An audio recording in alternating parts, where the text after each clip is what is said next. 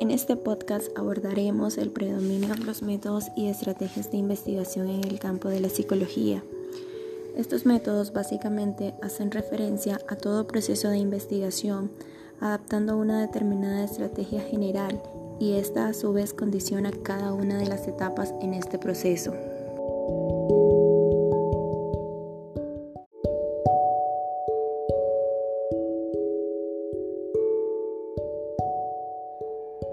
Estrategias experimental.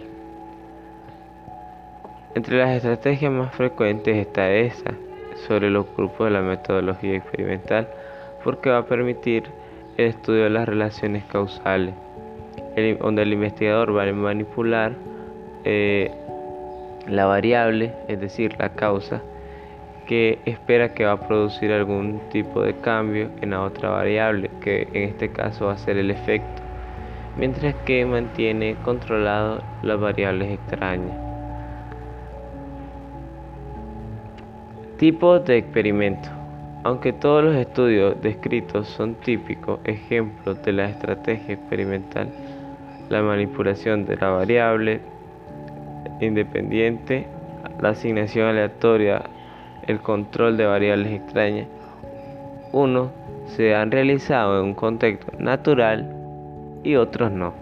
Según esto, los experimentos pueden clasificarse en función del grado de realismo del contexto de la investigación y en experimentos de campo y experimentos de laboratorio. Es decir, los experimentos propiamente en, eh, un ambiente eh, donde se puede evidenciar eh, en un, este, al aire libre un comportamiento natural y el otro, el experimento de laboratorio, eh, ciertamente se va a llevar con cierta natural, pero en un ambiente donde toda y cada una de las variables eh, van a estar totalmente controladas dentro de un espacio donde yo tengo total control sobre todo.